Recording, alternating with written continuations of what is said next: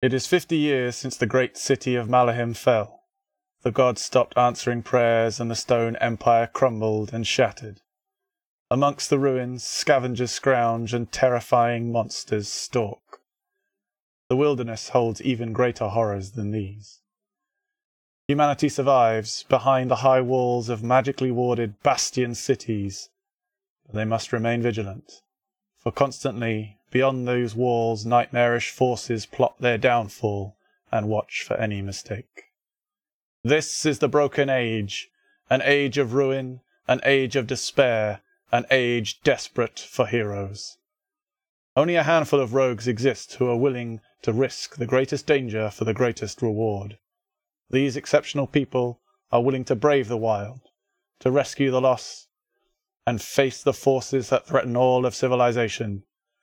Their deeds will be long remembered, their songs may be sung as long as humanity lasts. They are the swords without master. Yeah. Or do you want the action figure jingle advert, advert that I made up? I'm excited. um, so, so what? What's the what's the action figure jingle version, Pete? Uh, okay, well, um, I think this is this is a kind of a so- one of those songs that you make up when you're in the shower, I guess. Um, on your way to work. Um, so, uh, do you remember the TV show Gladiators? Yes. Yes. So it starts with like a big fanfare like that.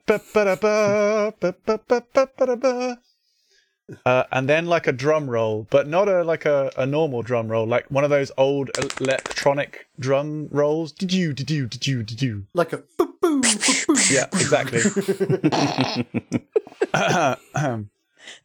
and then uh, it goes like this.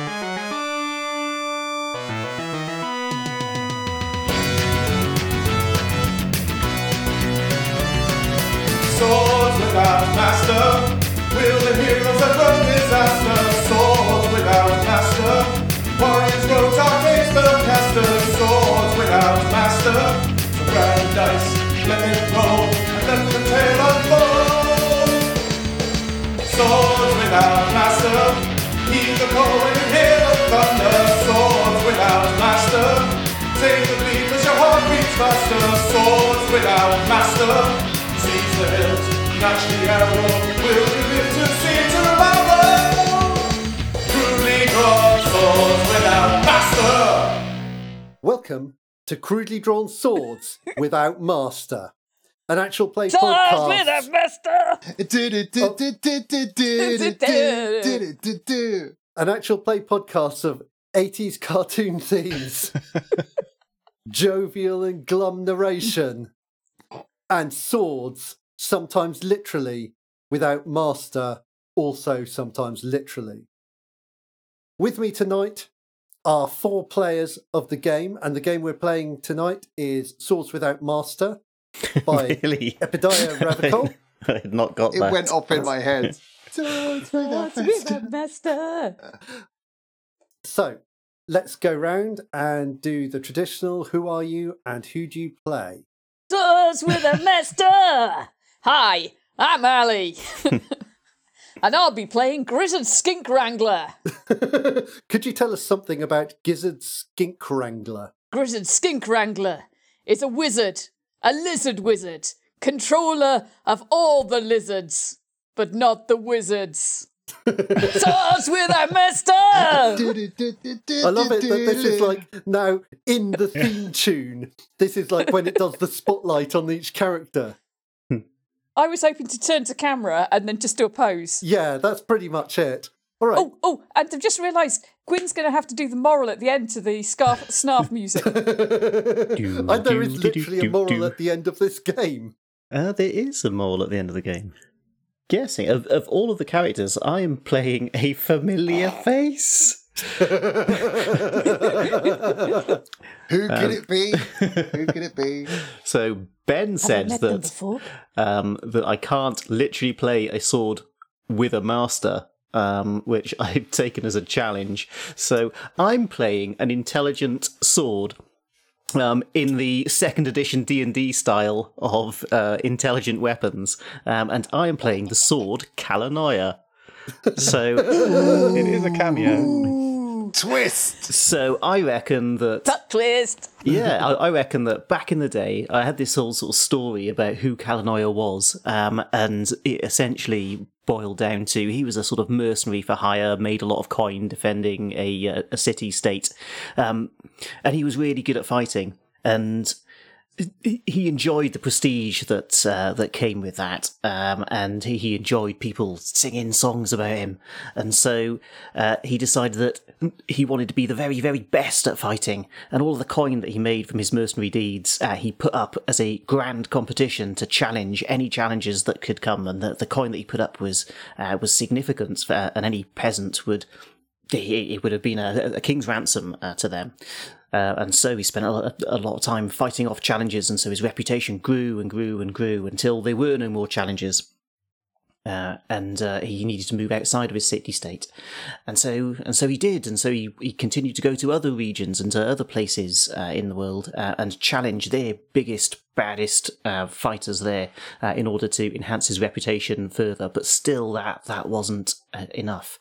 Um, and at that point, then he started almost getting a kind of a folklore following um, because he was starting to become a bit more withdrawn, and it was actually quite a convenient tale that if you were uh, if you were somebody that abused your power um, or that um, that wielded it in um, in unkind ways, maybe you would get a visit from Kalanoia, who actually. Uh, jealously guarded that um, and would take it as a uh, the issuing of a challenge um, and so it became almost a um, a, a bit of a, a trope and a, a bit of a, legend. Um, and so he continued doing that, and uh, and he passed less from sort of somebody that was physically into maintaining that, um, and more into um, yeah, like folklore and, uh, and tale that's passed in oral tradition. Um, and then ultimately, I reckon that he wanted to move beyond that again and decided that actually um, mortals weren't really where it's at, um, and they were people beyond mortals. They were gods and they were elementals, um, and they were they were fae and creatures that uh, truly whose power were uh, was unsurpassed. Uh, and so he moved on to um, meet uh, what's her name? Ellen Breyer. Ulan Briar, yeah.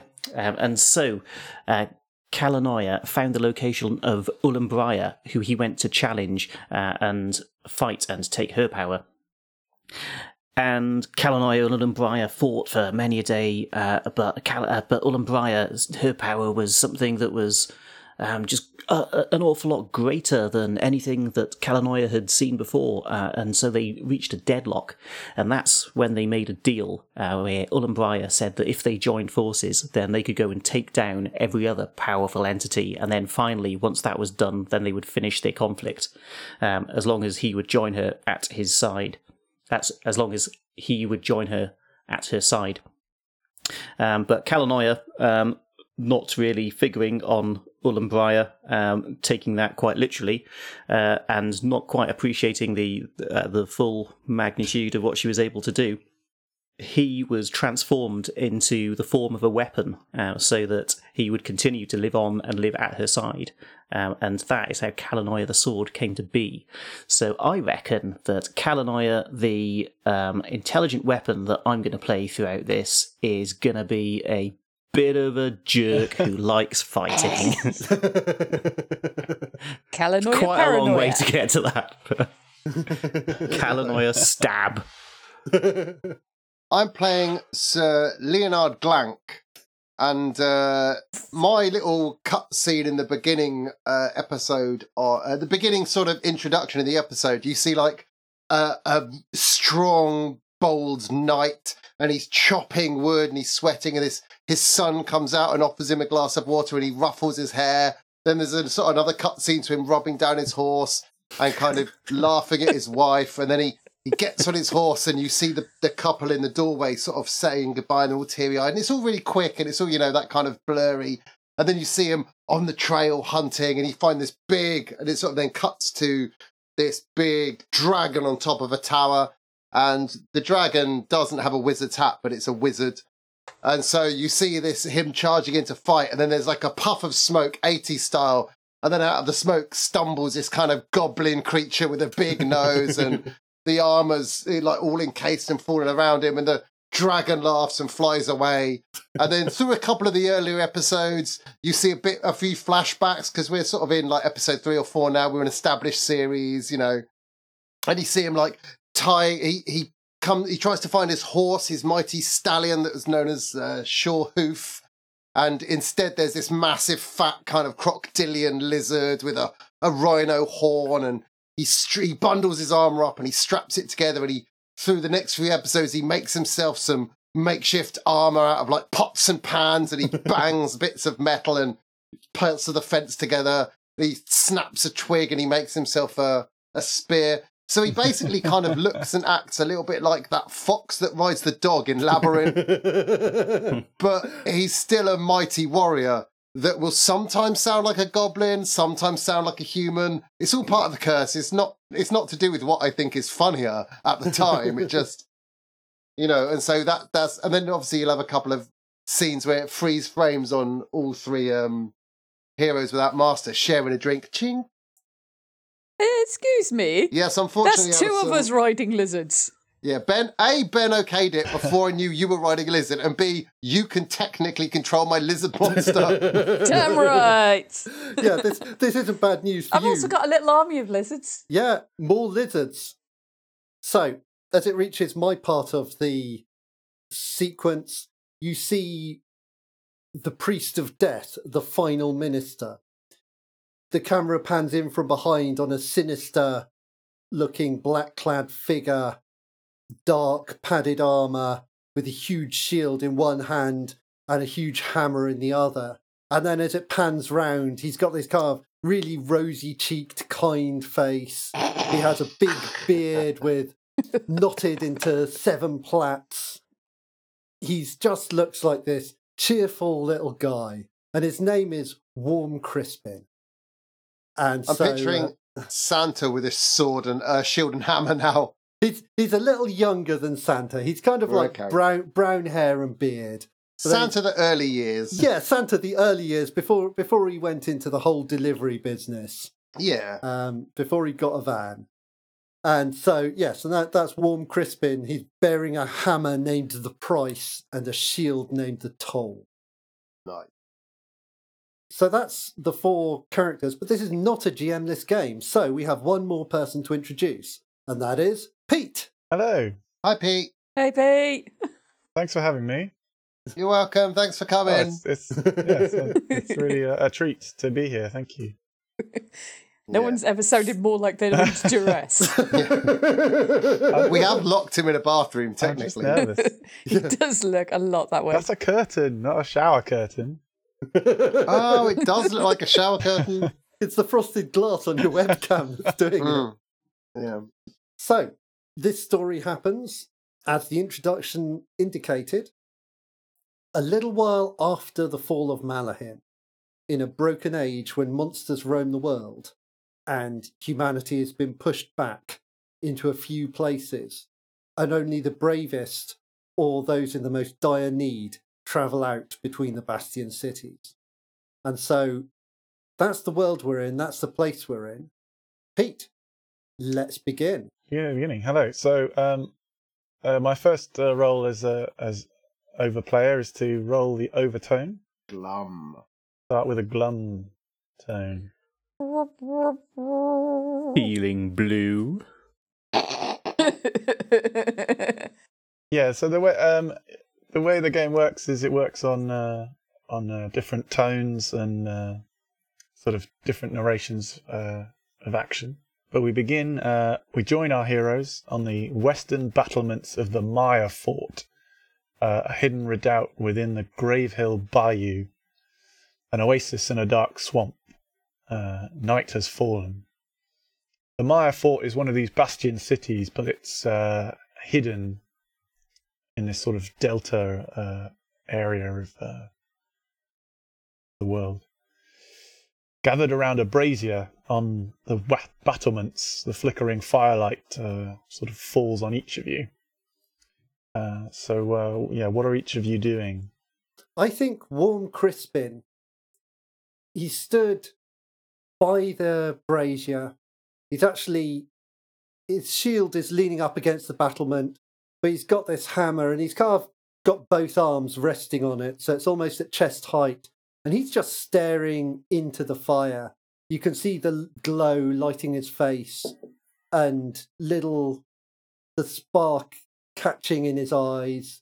Not literally, his eyes aren't on fire, just more that cinematic effect. But I know you people. And he's staring. I'm on fire!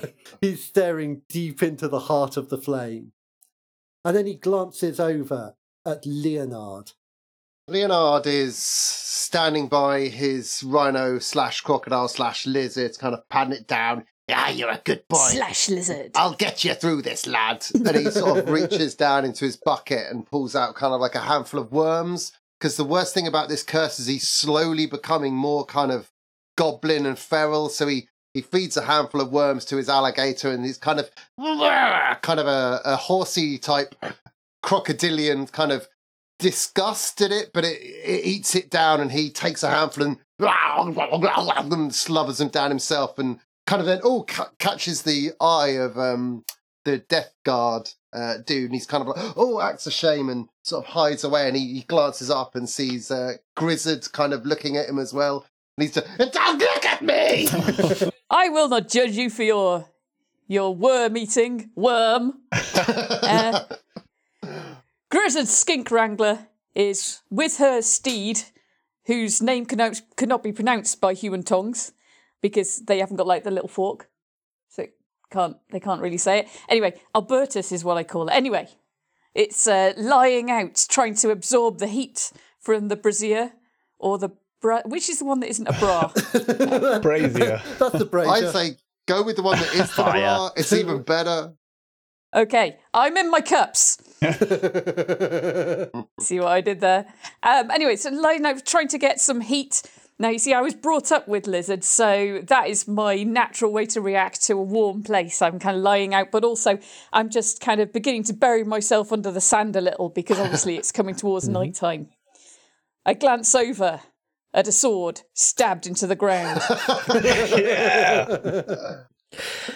And as the as the three heroes stand around in the warm glow of the fire, uh, just off behind them is a couple of the uh, of the guardsmen, uh, and the the captain of the guard uh, is speaking to a, a younger fellow, um, and he's saying to him, "Now, listen, son, a lot of good men died to get us this thing here. They say don't touch it. It's kind of a, a, a last case emergency sort of situation. Uh, so." All you need to do is stand here, guard the sword, make sure nothing happens to it, we'll all be good. If we call your name, then you know that things have gone bad. uh, and the the younger guy glances down at the sword, which is just kind of wanging back and forth as the uh, the commander sort of slaps the top of it. Cool. That's cool. Uh, so, um, each of you, uh, although apart from uh, Kalanoia, uh, have been asked to be here at certain time by uh, anonymous note. You've made introductions to one another, started to draw the conclusion that you've been gathered together for a mission. The captain of the guard, uh, you, he uh, sort of sees someone approach. Uh, it's a hooded and cloaked woman and he nods at this woman and uh, sort of acts very deferential towards her. She looks young and pretty with long dark uh, hair curls slightly from underneath her hood. She speaks in a hushed tone uh, and she says, uh, I must speak quickly, she says.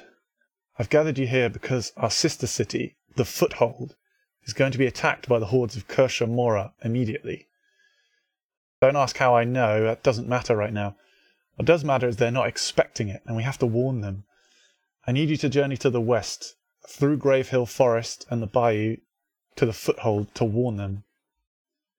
Make for the hermitage of Akashobia on the far side of the swamp, then head west through the forest and make for the foothold. The Sultan of the Jeweled Kingdoms will reward you at the foothold if you can achieve this. There's no one else who has the skills or the bravery to accomplish it. please, you must help. Warm Crispin immediately, as she approached, he started to stand a little more attentively and watched her arrive. When she says this, he says, This is why we're here then. Of course. I'm quite ready to make the journey. As Warm Crispin, as a as a follower of Mother Death, I think you'll your skills will be needed going through the the haunted forest of Gravehill. Thank you. There are many who have forgotten the first law, but we will remind them if we must. Can we wait till it's warmer? Grizzard, I fear there won't be much warmer time. I hope you have enough heat gathered up now. Well, I suppose I do. We'll have to see how Albertus manages. And that horn stink lizard thing. I assume that's okay. Is it? Leonard? Sir Glank sort of walks out behind the beast and he's kind of he, he's t- he's hmm. rightened himself and he's wiped the worm slime off his chops and he's got his arm on. It, it- actually, you know what? It doesn't look bad. You can kind of see like the end of a pan, but it's been bent almost ornately. And he comes out, he's like, "Don't worry, my my lady. Don't worry about Shorehoof here. I I assure you, he's a fine, worthy, noble beast. My lady, as the first of the Glank line, I make it my vow that I will get to this place and pr- deliver this message. And he gives a kind of ugly, attempted flourish bow, and but it doesn't really work because he's a goblin. And Kalanoia whispers out to uh, whispers out to Glank. Hey, hey, you there! You want a weapon worthy of you? Go on, take me, touch me, pick me up. I could make you brilliant. I could make people tell tales of you, sing songs. They'll say your name. They'll speak of Glank, the weird goblin thing that's uh, that could make a sword dance like no man seen before. Take me. Glank kind of, you see Glank's eyes kind of glaze over, and he just kind of almost zombified, kind of walks towards the sword and just kind of reaches his hands up as high as he can, and he just can't reach the pommel. I, I, I'm not the one. I'm not the one you're looking. I'm not the one you're looking for, friend. And he just hops a bit more, and he reluctantly his arms drop, and he walks back to his kind of wooden sword. Do you want me to pass you that?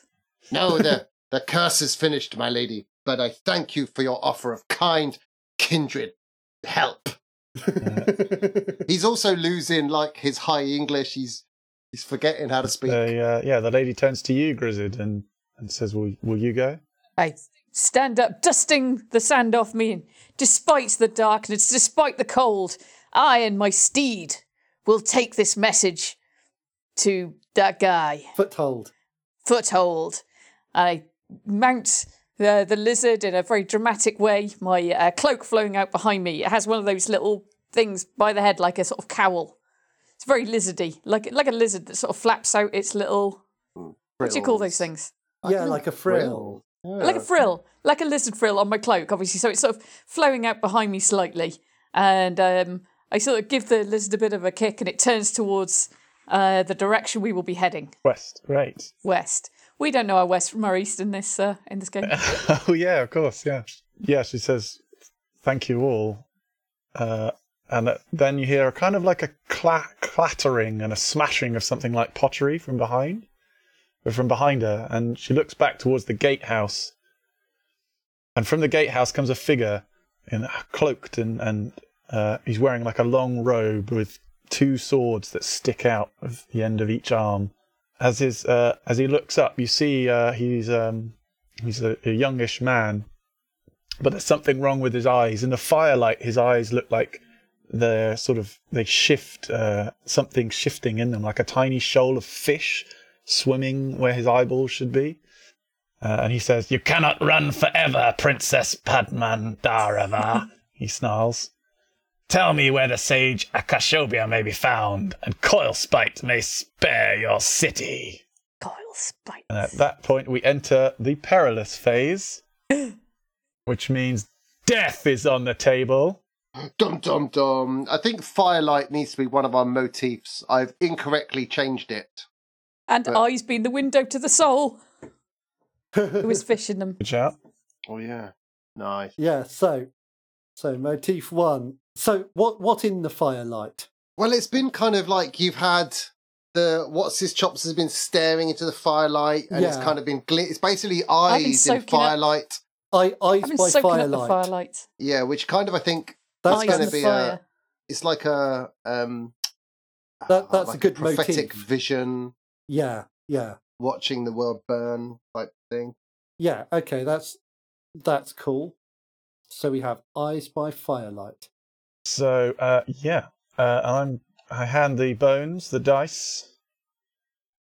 Uh, to if there's a way to randomize this, I would totally do it. Uh, Um, why not roll the d4? And okay. Why not fuck off? D4 damage. Power to the people. Okay. Uh, hand the bones to Grizzard Skink Wrangler. Ah, I like getting my hands on the bones. This evil figure, this agent of coil spite, uh, starts to Coil rush spite. towards towards you, and uh, rather um, he he doesn't move in a straight line. He kind of like zigzags a bit, and like his feet like pad up the up the side of the the battlements onto the crenellations. He starts like sprinting across. He starts swinging his swords like like kind of making figure of eights in the air with the points. Uh, as he dives into you, like kicking over the brazier, like fire blasts everywhere. It starts like you know scorching and singeing oh, here we go. So it's over, and Grizzard has rolled the bones. Rolled the bones. I am angered. Coil Spite is my old nemesis. Or my hobby enemy, as some might know him. I will have, I will have my revenge. And uh, as he approaches, I unleash from my massive wizard sleeves a huge lizard army of tiny little skittering lizards to coil over him and bite him, bite him, bite him, bite him, bite him. Yeah. They're quite bitey little creatures. So these are going to have an unintended consequence because of the uh, because your roll was low, and we will learn. So something unintended has to happen as a res- as part of this, from which we will derive a moral. I think I sent out too many lizards. Too many tiny lizards skittering around, skittering, skittering, skittering. They start to generate heat from that they've been storing up all day because I'm not really sure how biology works. And it starts to heat him up and heat him up until he starts to just sizzle and burn and smoke comes off him and we learn a valuable lesson about don't use too many lizards. Which is a moral we all can live by. Too many lizards spoil the sloth. I don't think he's a sloth, but it rhymed. Too many lizards spoil the wrath. Yes! Okay, I'll, I'll make a note of that. that is a stupid moral. Yep. Earlier today, I was trying to make Dylan Thomas things about clams. So, you know, it's not the stupidest thing I've done today. So you've uh, you you unleashed the, the tiny lizard army, and they're swarming at this uh, figure, um, and he sort of um, and kind of scorching it. oh because they're they're heated up. Yeah, it sort of starts to burn off uh, his his robe, and he um, Smells of toasting snakeskin. he rolls, and as he rolls, like some of them sort of get thrown off, and they fall over the side of the battlements. Uh, and that's when he sort of he uh, unleashes some throwing daggers, and they like you know dart over over your direction. Who are you handing the bones to? Oh, hang on. Um. You can pass them on to whoever you like. Oh, okay. Just so I know who to focus on next. Who to bring the storm to. I'm going to pass them on to Kalanoia Stab because it's time for some action. So- Reminds me what Okay. happens. Threatening I a just- inanimate sword. Uh, So Pete has to roll something, does he? Or do I roll something? no, I'm bringing the storm to you, Gwyn. Pete brings Okay. the storm to you, and then Yeah. you roll when you want to take over. Uh, So the okay. overtone And is I roll by typing roll. Hashtag bones. Hashtag bones. So the And if you uh, type it yeah, first, this- then you can press enter when it just gets a bit too scary. That's basically how I You got play to plan in advance. Like, yeah, fuck! that's, that's a good.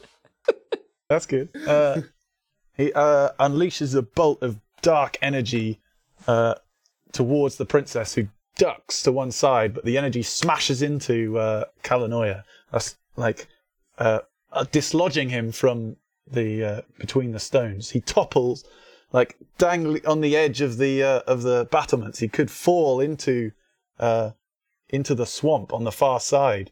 Oh, we've got a 6 3 glum. Glum. Glum. Okay, yeah. So as Kalanoia receives the bolt of dark energy, um, knocking it momentarily off balance, uh, Kalanoia's defenders um, stand round, uh, and the, the the captain of the guard looks at the uh, the young soldier, um, and a, a bead of sweat starts to roll down their their brow. Uh, for they they've seen this sort of dark magic before, but not quite so up close. It's mostly been off in the distance, uh, and the fates that befell the people in the distance um, was not an entirely positive one. Um, so they they they kind of know what's coming. And as the um, as the energy sort of flashes um, past the princess, it aims directly, um, in fact, uh, at the captain of the guard. Um, but at the but something something is going on there, um, and the energy is redirected uh, and absorbed by the sword. But in doing so, it begins to almost sort of glow a strange sort of blue color um, as uh, the as the energy gets absorbed through the hilt uh, and then passes down the blade, and it starts to to topple off balance. Um, and as it does that, instinctively, the young soldier grabs at the hilt um, and picks it up, and with that, Kalanoia comes alive. Uh, the uh, the young soldier um, suddenly feels a rush of heroic energy uh, as the sword Kalanoia presses its will against uh, against the own uh, against the soldier's own. Um, and he raises the sword uh, up into the sky, screaming, "It's on, bitches!" um, Yeah. and Cue the theme but as he does that, there's a there's a little little bit of latent, a little bit of latent dark energy um, that the Kalanoia is still a- a- attempting to to deal with, um, and a, a moment, a momentary sort of bright light uh, that strikes up into the sky is quickly so- uh, swallowed up uh, and consumed uh, by the darkness, um, and the the soldier that was suddenly feeling ever so heroic looks up the sword and sees the light retreating back into the blade and back down to the hilt, um, and then uh, into his arm, and then down into his legs that uh, and the energy begins uh, to be grounded through his legs, making them weak. And the sadly, the soldier who is stood on the battlements uh, himself begins to crumple, beginning to fall over the side. Um, Do I pass the bones to somebody else? Does somebody intervene, or do I just keep going? What what sort of stops this narrative? If you if this is somewhere where you want to continue, you can continue, or you can pass the bones on to someone else and let them pick up from there. Bear in mind, they might let you fall off the battlements. yeah, yeah, yeah, yeah, entirely. Um, when we feel that, that you, you feel that there's no more peril, there's nothing more you need to do in this scene, then then you pass the bones back to me, and then we'll move on to the next bit right, story. okay, okay. But in the meantime, I nominate somebody else, right? yeah. Yeah. Um, so to bring us back to it, then, um, so the the um, the young soldier sort of looks up at the sword um, and sees the darkness cascading down through this time the blade, and then back down through the hilt, and then back down through his arms, um, until his uh, legs begin to just give way underneath him. And he slowly begins to topple over the side of the battlements. Um, and uh, with his last glance, he looks up towards Glank. And I will pass the bones to Glank. Okay. Uh, okay, the uh, the the guards rush in to try and deal with this uh, this assassin, um, and with like a deft swing and a swipe of his uh, his swords, they're both dispatched. One of them gets kicked off the battlements, and Wilhelm screams his way down to, into the swamp. Uh, Will he then he then looks up to see uh, Sir Leonard, uh, and that's when like the energy starts to glow in his in his uh, fishy eyeballs, and he sort of starts to push his wheel onto Yeah. to Sir it's like, "Join me, don't fight Okay. me, lay down your weapons." Roll. So he's just said that out loud. Yeah. And you can see like there's sort of like those wavy like hypnotism lines coming off his off his eyeballs uh, with sort of acid trippy kind of Okay, so I've got glum. So okay, I feel like it's sort of happening as the sword beams. So there's a little bit of flexibility in the time because Glank kind of uh, he's at because he's had that dealing with the sword. He's kind of more aware to like these psychic tricks. So he kind of he shakes it off. He's like never, and with surprising elegance, he mounts this kind of big lummox of a creature. But almost instantly, as soon as he takes the rein, there's like this spark in his eye, in the creature's eye, and it kind of sniffs the air and just wheels around. You can see like the fire again, motive number one, reflected in both their eyes. and so it's, it's a small foot, but it doesn't take much to control this beast because he's still got the memory of his training as a warhorse. So the gentlest touch to his flanks, and it just boom and starts thundering forwards as it powers forwards and it just smashes the uh, the guy. But it kind of is designed to sort of catch him and is and sort of just catch him and spin him off guard. So the bad guy's like, whoa, and you sort of see like like magical tendrils and like where he's been drawing in this magic to make a spell. It kind of it almost kind of like getting a tennis ball and spinning it, a wet tennis ball and spinning it, and you see the magic kind of dissipate almost. And as he's and he just keeps going, he thunders past, slams old Shorehoof into like this side skid. And it's only when he leap he he just leaps he leaps off, grabbing the arm of the hero, and it looks like they're both going to tumble. But then, wham! You see the rope he's attached to Shorehoof kind of whoom, suddenly slack, just do- takes up all slack, and he's grabbed and he's held him right on the crest of the the cliff. And the, the young man sort of looking down, and Kalanoia is dangling. Is he going to drop it? Is what's going to happen? And I'll pass that on to, and that's when he's like, Bone Master. I can't remember what you were. Bone Death Death Master. Warm Well, I bone think- Let's cut to an ad break. I think he doesn't even uh, like Crispin doesn't even need a saying like as as the thundering starting. Crispin's seen this situation, so I'll pass it to Crispin now. I don't even need to call, call for the help. This dude knows what he's doing, and then I'm going to pee quickly. I want to But- hear this though. So Crispin, warm Crispin, you've seen the uh, this huge lizard slam into this assassin, knocking him uh, seemingly off the edge. But there's a sort of you know a rustling sound, and he scampers back over the over the battlements uh, and leaps bat-like uh, towards you, uh, swords turned to stab into you. And as he does that, I roll the dice for a jovial tone. Ooh, switched up. And so Warm Crispin is making for Leonard. He's making for his companion. And as he sees this assassin come flying down, he runs and his arm falls behind him. And this hammer comes in this huge overhand strike that catches it in the air and carries it down and forward onto the ground.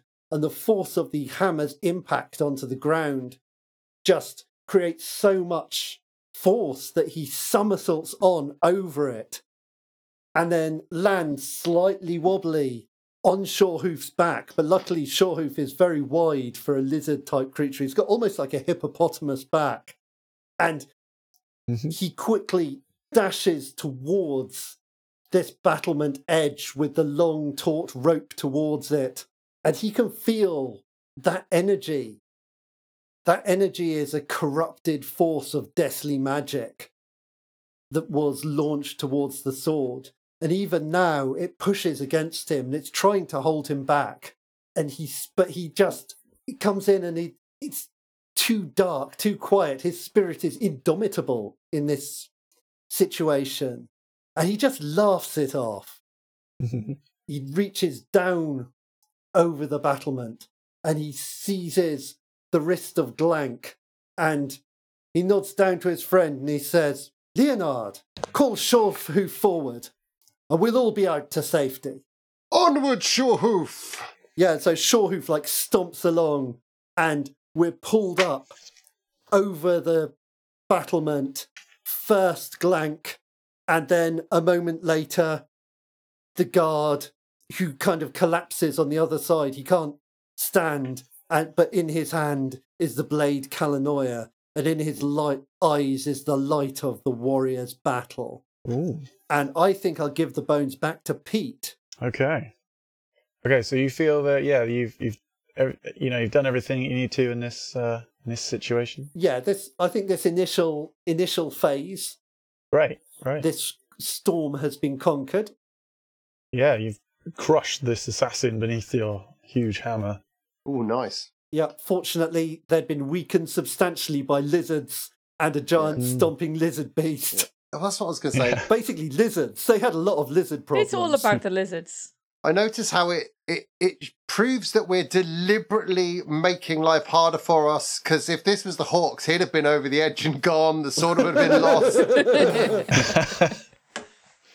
but when we're not playing them, we're like, we are actually quite competent. I've been eaten by my own lizard. All right, so um, let's roll an overtone. Another glum. Also, Glum. glum. Classic. Okay.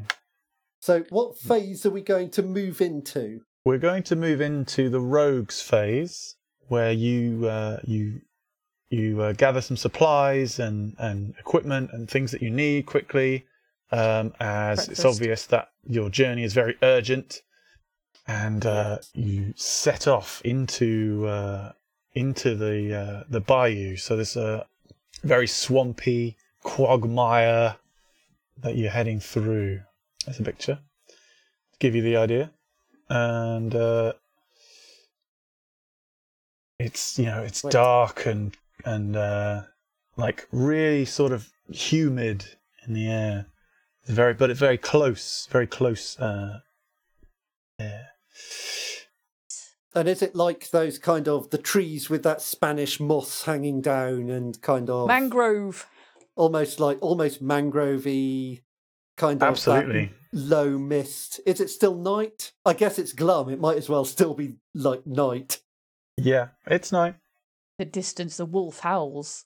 and you you uh, you can see that yeah, there's other sort of uh, there's other attacks being made, sabotage on the on the city. Uh, so if I pass the bones to Sir Leonard, I'll say, show us how you managed to sneak out of the city without being noticed.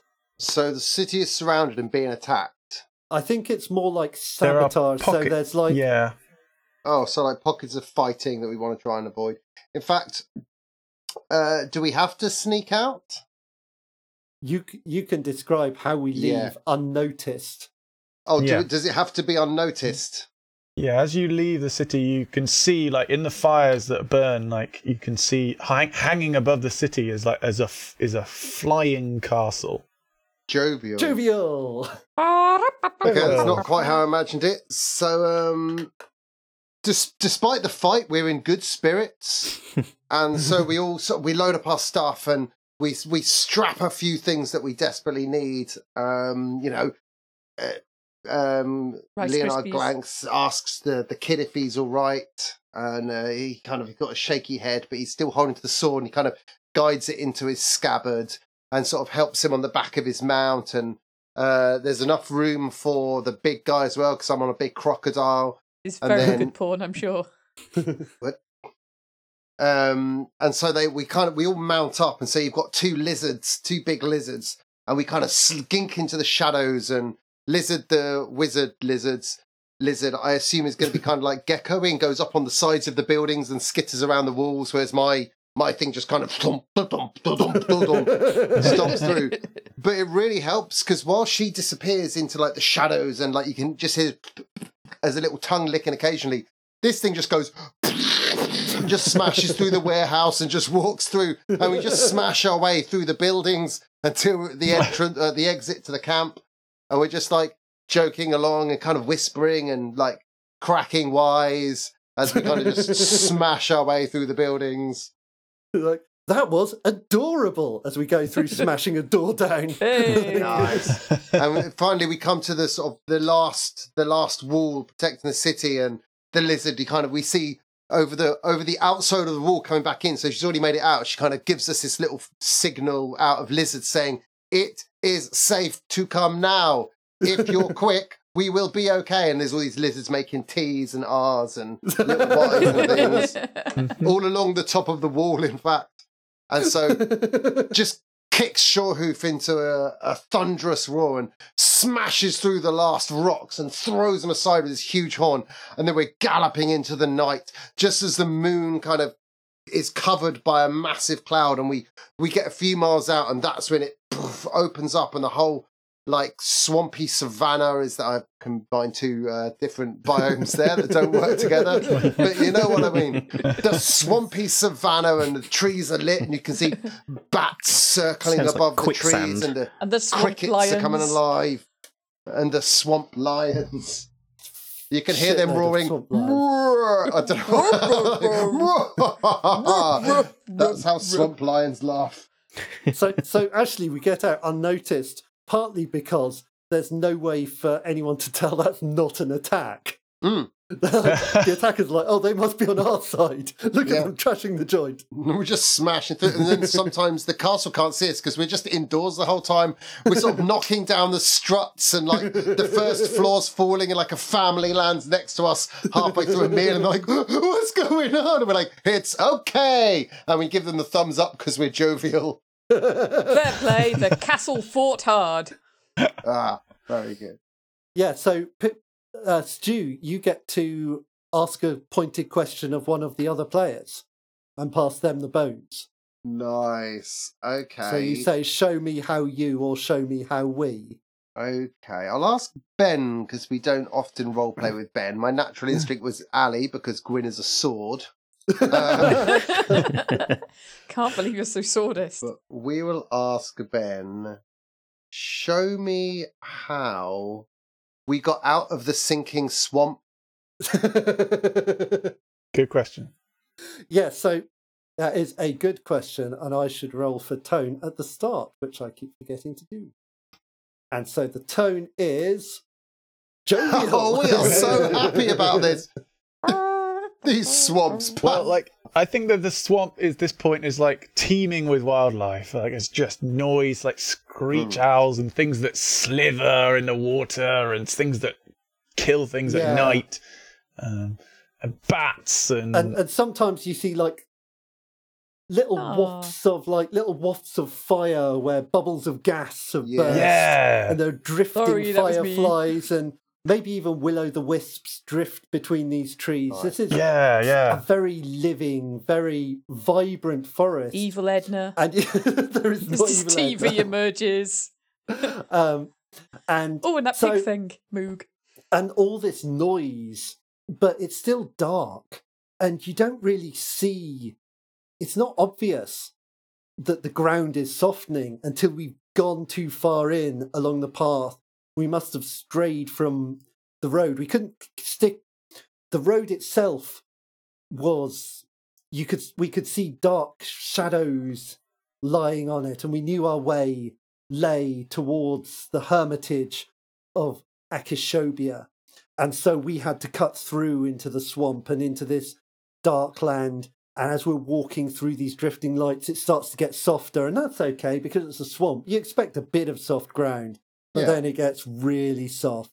And we start just wallowing and sinking. and poor old. Shorehoof's hooves are not are no longer able to grasp the ground and now his great weight that served us so well as we charged through it's kind of splashing and flailing and as he splashes you see bright, bright sprays of phosphorescence in the water glowing around us he's trying to draw us forward still but he's starting to sink down and everywhere around us the screeching and buzzing of insects and grizzard al is it albus albertus Oh, Albert. Albertus.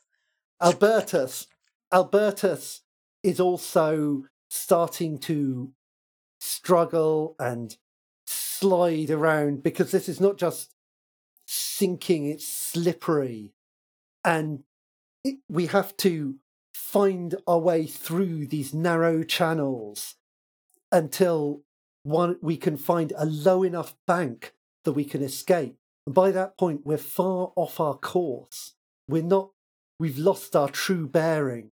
And the night is almost over. The second moon has nearly set, but we're still, are still in this wallowing swamp until finally Grizzard manages to slither Albus up a slope and and then using the rope that Leonard was carrying is able to draw it round a couple of sturdy trees. And Shorehoof we haul ourselves up and Shorehoof is able to drag drag slowly out of the swamp and then as he comes up the sun is rising the light starts to strike us and the morning is bright before us. And in the distance the sky castle is left far behind. But now we must cross this now we must cross this swamp in the heat of the warm day. And what i'd like to know is grizzard? Yes.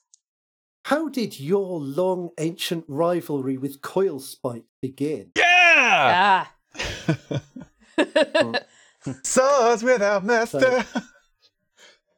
Stars with that master! It's ready, ready, ready, ready. So you asked me for a tale of the of the name of Coilspite and his origins. Get them bones going Ooh, glum. God damn it. glum there was a, this makes sense that there would be an unintended consequence and a moral in this story Absolutely. This requires a much better storyteller than I. You're a great storyteller. But my friends, you are stuck with just I to tell this story. It is a sad and glum story, one that began many years ago. I was a young grizzled lizard. I'd been living among the lizards for many years. They taught me their ways of basking and of shedding my skin. I made a lovely shed out of it. And many people grew pot plants in there that worked more like a glass house because it was slightly see through and warmed everything inside. Ah, skin shed. I got sidetracked. That's it. The the rivalry came because the other guy just didn't like the skin shed. He's like, that is rank. We don't do that. That's disgusting. Like a What are you playing at? suburban dispute about like garden wall And the height. boundary issues with the snake people. you don't have planning permission for that.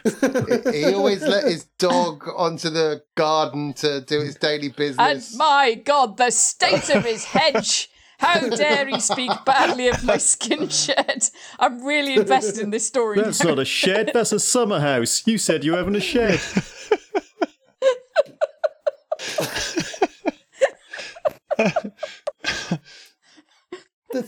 I'm sorry, that's I don't really where to go tickled me. we Start again. Anyway, but it's We're glum, yeah, totally glum. I liked my skin shed though. Glum, a- the shed obviously gets destroyed then.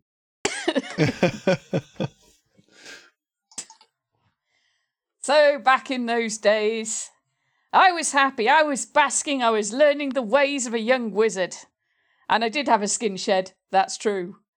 But it was a sad skin shed because I couldn't grow them as well as my bescaled friends. I had but mammalian skin and could generate my own heat for the insides. It made me sad, and I went wandering for many years, hoping to find more of my kind, more of those who could live through the night without having to bury themselves in sand. I'd become ashamed of my upbringing, and yet it was a part of me. As I was on this wandering journey, 40 days and 40 nights alone with nothing but the sky to speak to and tiny rats that were just not interested, I met Coil Spite. Coil Spite! At first, I thought he would be my friend. I thought perhaps that this giant snake could be a brethren to someone who could who'd lived amongst the lizards but was not truly one of them. But he had no legs. And legless did he tramp across the mighty deserts that I turn out I'm in. we spoke over many years, told each other tales, spilled out our hearts. But then, when we reached the other side of the desert, after our adventures and after I had saved him from many a difficult and dangerous place, he turned on me like the snake he was. I was barely able to get away. I shed my skin at him fast, but he shed his back. Too many sheds. Didn't know what to do with it. And so I conjured my first lizard army. There were only but three of them, but they distracted him long enough, and I was surely able to get away. There is no more to this tale, for Coil's spite has not been seen since. I know him for the snake he is. And you know that you can never trust people, never trust things, and they, uh, they work against their true nature. They pretend that they are friends when really they are legless, slimy little slithery snakes. Nice. So that's our moral, isn't it?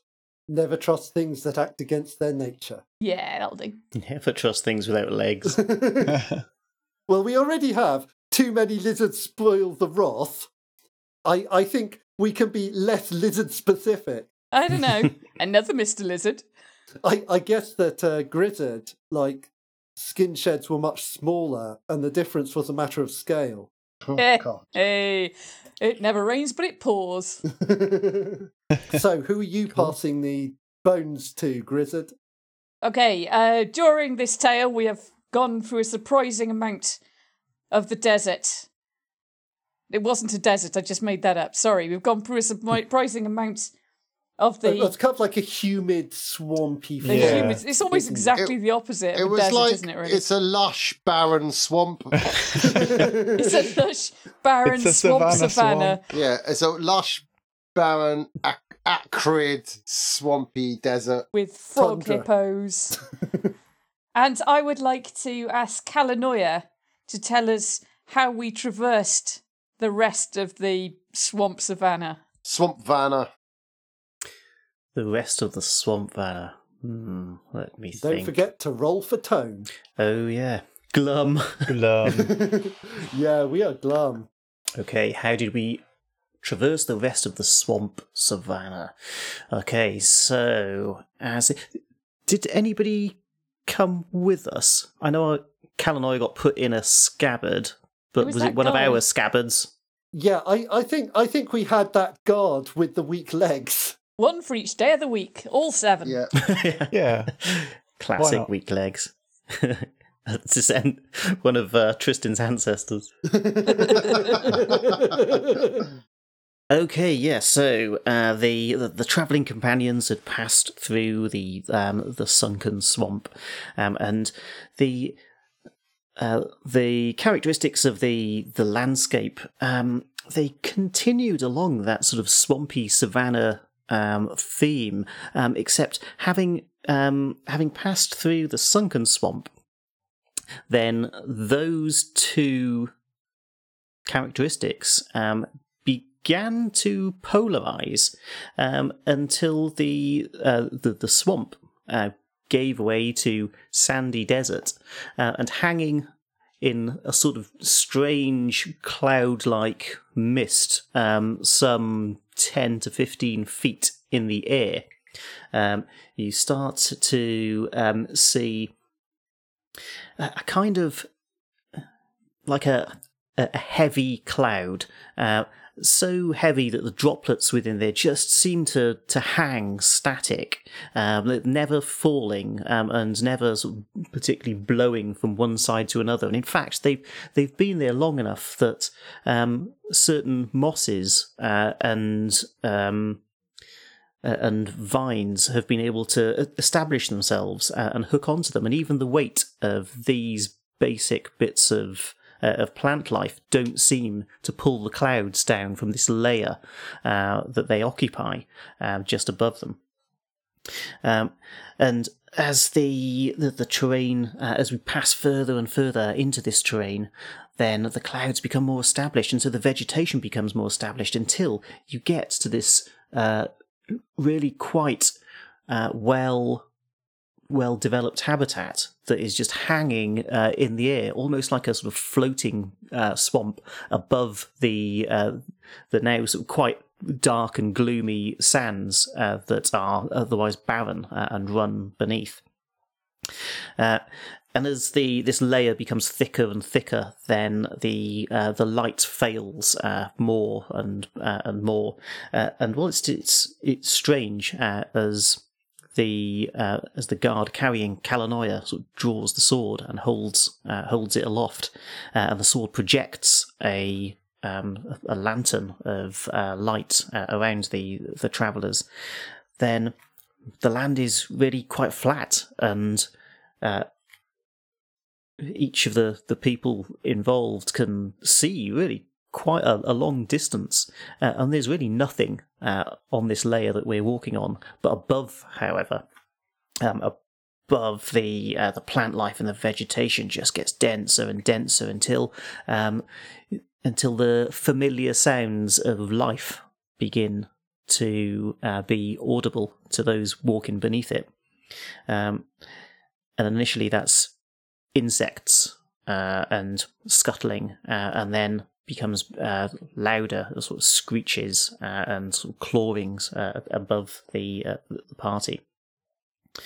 Um, and as they progress, then they uh, encounter um, a kind of strange plant-like vine that tries to reach down uh, and grab at anything that is walking beneath it.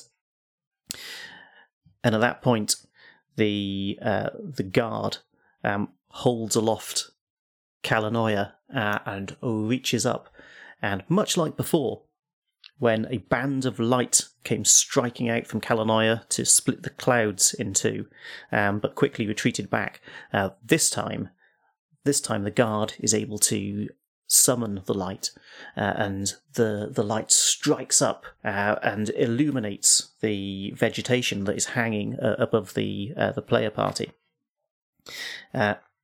And as the light sort of strikes into it, then it me- it makes the whole habitat uh, glow with a sort of eerie orange glow. And at that point you can see movement and eyes and things scuttling around.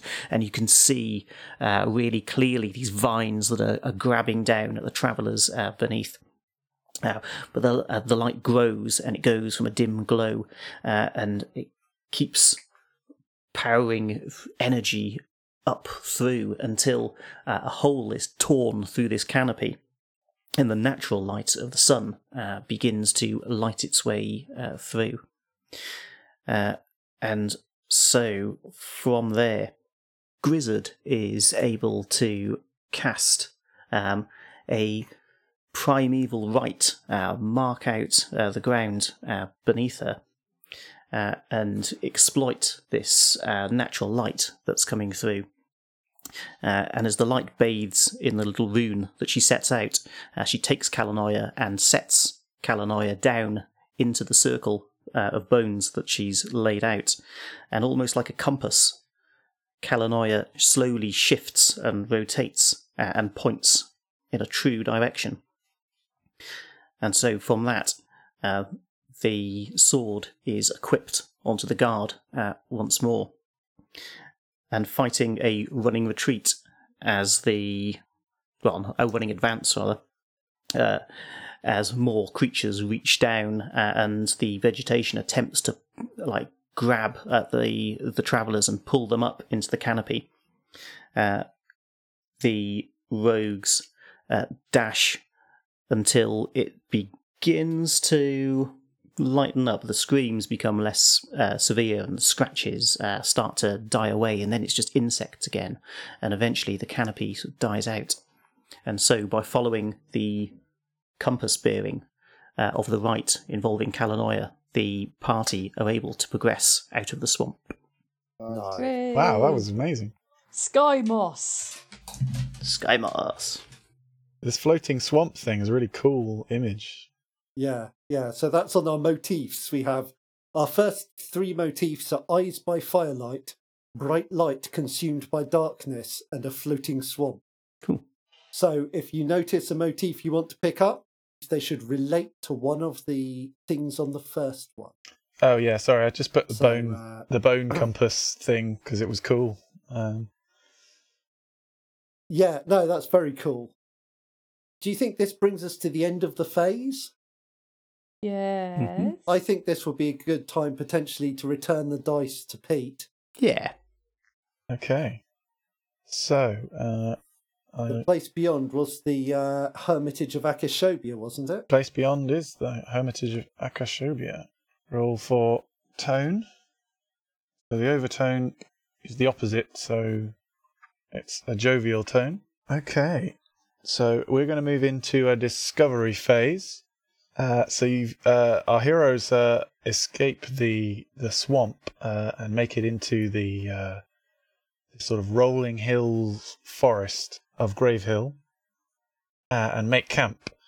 Very aware, yeah, that that they they must move with haste to reach the foothold as soon as possible. And they bed down for the night. So I'll pass the dice, the bones, to. I want to pass. Actually, I want to pass them to Gwyn. I want to pass them to uh, Kalanoia. Okay. So in the discovery space, we're sort of uh, learning about the story and the setting. Uh, so the rogue player immediately rolls the dice to reveal something their rogue knows or is now just discovering. And then after that revelation, you can ask me a loaded question, and the answer is known uh, to the rogue. Okay. Um, so I roll the Yeah. dice. Glum. Glum. All my stuff's been glum. Um, okay, so So yeah, something that you're you're discovering. so I narrate what I'm discovering, and then I ask you a question as part of that. Yeah, so you're in, you know something describing significant detail about the world or the plot that you know or are now discovering using the glum tone. Okay, so um, so as the travellers pass from underneath the uh, the floating swamp, um, and the the mosses above them give way to um, just the the kind of hard uh, hanging water, uh, then Kalanoia sort of feels a sort of familiar sensation. Um, uh, Kalanoia doesn't sort of view the world in the same way that uh, his companions uh, might do. It's more a sort of a a, a resonance, a detection uh, of uh, just the the feel uh, of a a place and the the energies and the sense that that it emits. Um, and something had been troubling him throughout the swamp because the the waters above him had, had felt felt dark, but um, also in a, a familiar uh, sort of way. And as the um, as the vegetation disappears and the, the water becomes more pure, then that sense only began uh, to to grow. Uh, and as Akashobia uh, lay up ahead, then Kalanoia could sense that the thing that was causing uh, it to point the direction out of the swamp uh, was Akashobia itself and a draw towards that energy. Uh, because having been there before um, and having been subject to um, events that had happened there, uh, then a, a kind of imprint had been left uh, on Kalanoia uh, of this place, something that was attempting to, to lead him back. Um, so, what was the cause of the imprints left on Kalanoia? It's interesting this because on the one hand it's brilliant because I get to just say I just get to just say information, just plot information. But on the other hand, I I, I just the writer in me is like this is a terrible way to deliver this information. you know, show don't tell. But uh, Well, I guess what, what I was perhaps leading you into is that perhaps there was a, a connection between how this sort of hard fixed water uh, came to be um, and the events that that Kalanoia had experienced in Akashobia once upon a time. oh, cool, yeah. Given that Kalanoia is a is connected to ice and elements related to it. Yeah. Ooh. maybe a shard of, of Kalanoia was struck. Um, gosh, something. uh, I th- yeah, I think that School is ice. there was an incident uh, where Kalanoia, using that power that it has to uh, to f- to freeze vast amounts of water, it was used to maybe to maybe trap something underneath it in the ice. Some That's kind of cool if there is something at the heart of the floating yeah, swamp. some sort of swamp kraken or something. Mystery. A mystery. some chaos beast, uh, and those sort of those tendrils that that we we saw before that were uh, that, you know kind of latching onto the heels of our of our heroes. Those are sort of the the very like edge of it, the sort of the sort of tiny feelers at the end of end of its massive Yeah. form. So somewhere in that elevated swamp there is a mind. Yeah. Uh, and yeah, that was something that Kalanoia and Exobia did together, Right. perhaps. Uh, Yeah, Axobia maybe needed something of Kalanoia's power to be able to wreak this kind of grand magic. Mm. But Kalanoia is kind of drawn to it because Kalanoia is kind of into vanquishing things um, and coming out on top, and not particularly into just freezing them in place and then being smuggled away Oh, somewhere yeah. else. unfinished so he business. probably feels that there's a, a job that is left to be done. Uh, so I think then does Gwyn get to pass on the dice, or does the overplayer pass them on? I think the the uh, Sandman just comes and takes them from us. Uh, if after answering, if the overplayer Yeah. chooses to continue the phase, the rogue player passes the dice to a new rogue player, who immediately rolls. On the basis that Stuart is going to go to bed any second, I am going to pass it to him. Okay. So I think, well, what I'm going to do is to further my plot along. As we're sitting around the campfire and we're sort of just, you know, we've we've known each other for a while, but um, sort of one of the one of the, the like, maybe the new guy with his sword is like, so uh, tell me, uh, what happened to to you? And so Leonard Glank sits back and he starts to paint the picture of a happy family life, and he's explaining how he was a a questing knight of a rich, powerful family, and he went out on these adventures. And he heard tale of a, a dragon that had been spotted in the area and was obviously eating the sheep and destroying houses. And so he made his way there as he thought this this could be my one one big job and then I can retire with my family. You know, I'm I'm getting on now. Two I've got my trust trusty horse. And so he sets out and he he's telling you he sets out and he tracks the beast and it's uh, surprisingly hard, but he notices like the wind swept trees of a, a downward whip of some monstrous wings and like cracked limbs and like a trail of burnt villages and dead bodies and you know subtle clues that not everyone would pick up on.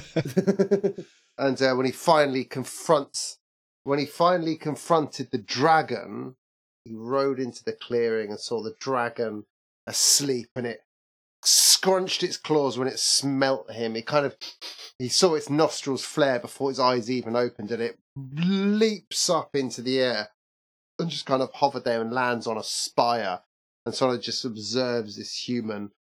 And he starts reading out a list of challenges and like the honorable code of knights and dragon. And there's been there's been an ancient history where if a, if a challenge is made between dragon or man it must be accepted from either side That's got to be a motif. or is that a moral? yeah Oh yeah, there's an unintended consequence of moral. So yeah.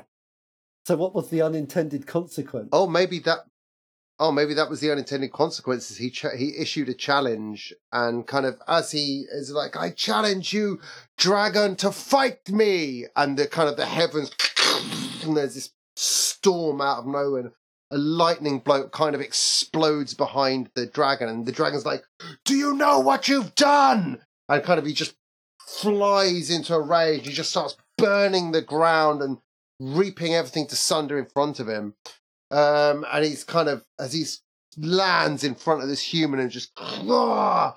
just this snotty sort of exhalation of smoke engulfs the man. Um, and then the and like and it's all it's it's misty and it's smoggy and he can't see and then he hears this deep guttural laughter as the dragon because he's an evil dragon but he's a wicked he's a clever dragon and the dragon's worked out that if he curses this goblin then the the the what's it called the the challenge is null and void Yeah, and yeah. there's going to be a reason He's not a man anymore. because he's not a man anymore. Um, yeah, what was it that the dragon noticed that Leonard Glank was either holding or was attached to his horse that made the dragon not want to fight him?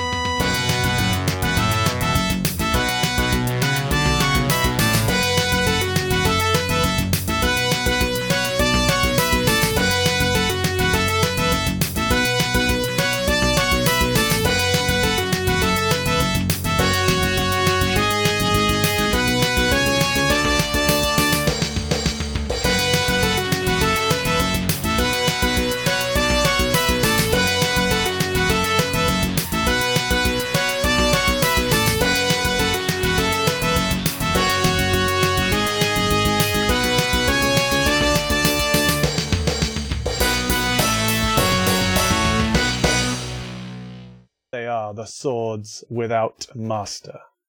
yeah, Yeah, that's, that's very good. diddly-oo. Exactly. nice. oh god, go away. Very cool. I feel that Uh, that describes certain characters best than others.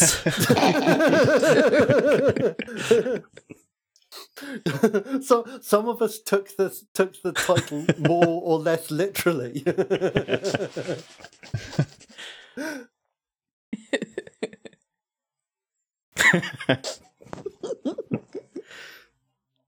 Crudely drawn swords without master. Duh, duh.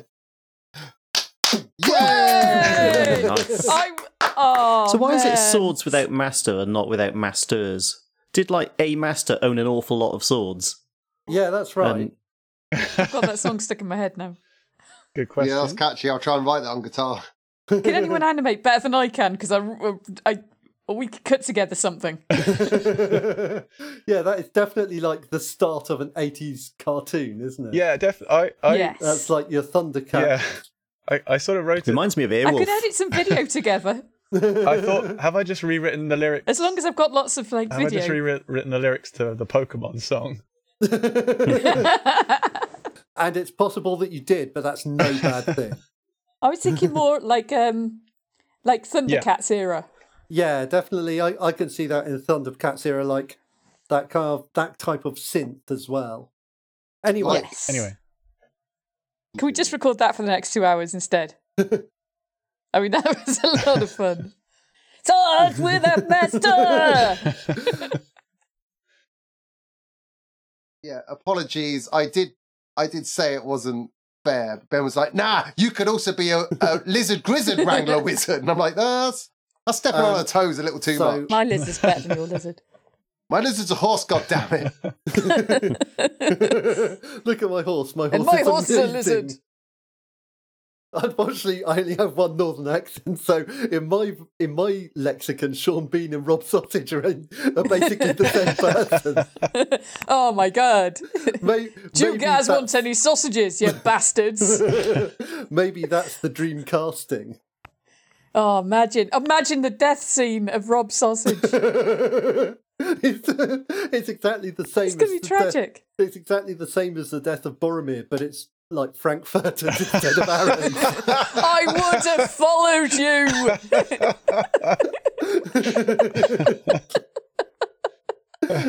oh, I was picturing a cutscene to the end of Ned Stark, but there's just no explanation as to how Rob Sausage is on the stage being executed by the king. I was like, what did he do? I'll see you chipper later. Sausage to know you. like, what? Thunk.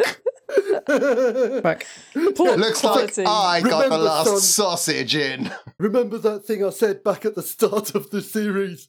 Sausage to know you. It's really resonant. It's very moving What moment. does that mean? Hi, hi, Gwen. Well, welcome, welcome back. I didn't miss Everyone anything, meets did I? was just like, what does it Nothing. mean though? We're all Sean Bean now. That's not a saying. Sausage to meet you. that's the that's the next T-shirt. It's just all increasingly sausage themed, but no good But all of reason. them are not actually characters, they're just bits after the cuts. like, like which is basically what our we've done t-shirts so are just far. really obscure. They're so Sausage inside baseball, you. and I love it. Yeah, sorry, Gwen. What what we realised was that because belches. because I can only do one northern accent, Sean Bean and Rob Sausage must be the same person. um, Sausage that's and why was- beans. Yeah, My God. that's the spin-off series. Sausage Yeah, and the beans. Rob gritty, uh, Sausage is in. gritty cop in duo. Detective novel. yeah, it's pretty it's pretty scary as well because uh, because he's played by Sean Bean. You genuinely believe he'll probably die every single Yeah. episode. Ram, ram, ram, ram, ram. Do the theme tune. Sausage and beans. Uh, okay. Anyway, let's now go back. sausages without master, or swords without sausages. Sausages without beans. You can see, you can see why we get so little done in recording Yeah, I was- single I'm- I was just looking at the time, thinking, "Oh, this isn't good. This isn't a strong start." We got some great after the uh, Yeah, after the theme tune Yeah, content God, Right. being, for the being, a, Patreon subscribers. being a player is great. Oh, Um, compass. it's a compass made out of bones. bones. It'll guide you home. Home. Um, So we're going to move into a discovery phase. We'll tell you more after the break. That's what happens all the way through Discovery Channel documentaries. yeah. is a dragon's wang bigger than Tristan's? No, it's not, and that's canon. I've gone back in time to make it known. Oh wait, I'm making a weapon that can kill Banbury. Yes, I didn't even realise. It was Tristan's guitar. Wow. Uh, okay, what was it? What was it? This is the bit that I really like because it's such a bastard thing to someone to be like, uh, I don't know. it could be like something else that someone has named. Oh, it could be a um, a token of a commission to show that you're working on somebody's behalf, Ooh, yeah. like a seal. Or a pennant. Hmm. He does have a pennant. Yeah, or I was thinking like a yeah, like a birthmark or something. But, uh, yeah, I, I want to do something really clever and and place a really exciting twist on Yeah. it, but I can't think of anything. Like a, a tattoo of your daughter's name with her birthday underneath it. What if it's like the birthmark is the design from Warm Crispin's oh sheet? yeah, Ooh. something really weird like that. nice. Interesting. Yeah, that's cool. That's quite cool. it's a crudely drawn And- sword. oh my oh my god. It's all connected, people. It's all connected.